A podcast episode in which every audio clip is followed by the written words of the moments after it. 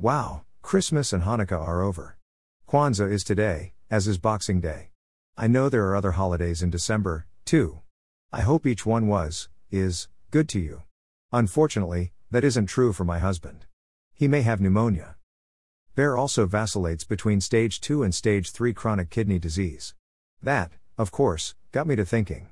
If he does have pneumonia, will it affect his CKD? Or did the CKD have something to do with his possibly developing pneumonia? According to the National Heart, Lung, and Blood Institute, pneumonia is an infection that affects one or both lungs. It causes the air sacs, or alveoli, of the lungs to fill up with fluid or pus. Bacteria, viruses, or fungi may cause pneumonia.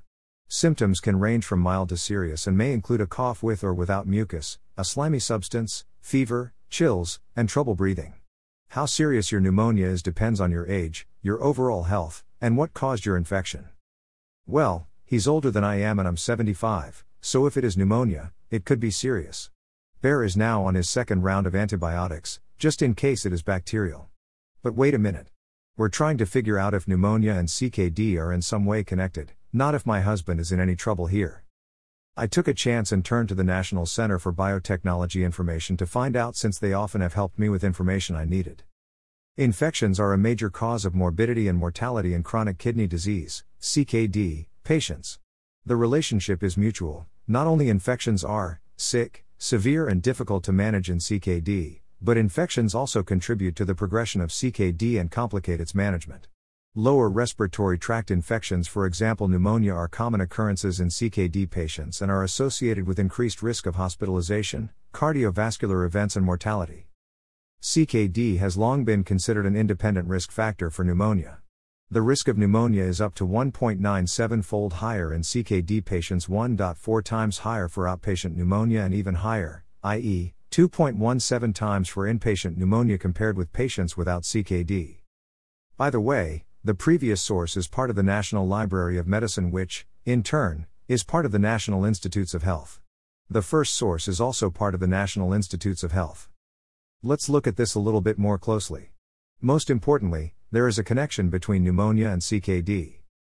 Side note I've had a lower respiratory infection. No one mentioned it was pneumonia. I wonder why? I'm certain I reported to the doctor that I had CKD. I always do. How did I not know about this?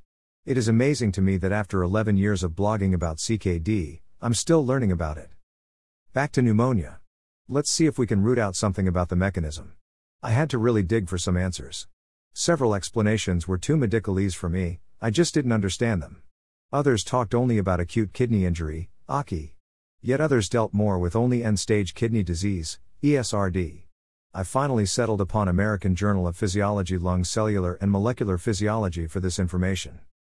Although chronic kidney disease is most commonly accompanied by cardiovascular diseases and diabetes, there is clear crosstalk between the lungs and kidneys pH balance, phosphate metabolism, and immune system regulation.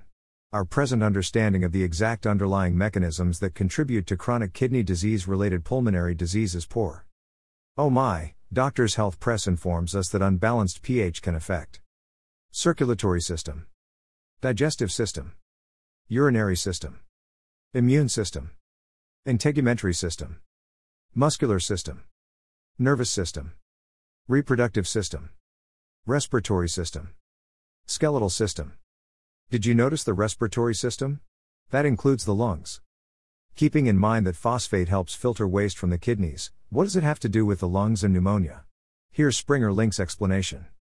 For a long time, phosphate, the anion, Gale here, that's a negatively charged ion, that incorporates the element phosphorus, has been considered of minor relevance compared to its most studied parent calcium. However, the interest in phosphate metabolism has been remarkably increased in the last two decades. This has been mainly driven, among others, by two factors.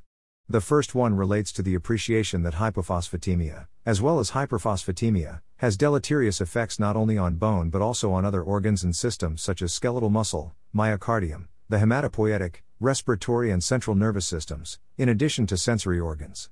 Further impetus has been fueled by finding molecular mechanisms underlying congenital diseases characterized by hypo and hyperphosphatemia and discovery of drugs reversing the culprit mechanism. Remember that hypo means low and hyper means high. Also, Phosphatemia means of or about phosphate.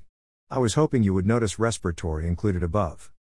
As for the immune system, Nature Reviews Immunology states.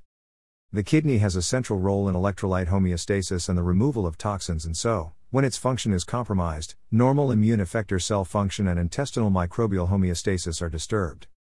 A different journal, Nature Immunology, offers the following. Of all the sites of the body subject to incursion by pathogens, the lungs represent the most challenging immunological dilemma for the host.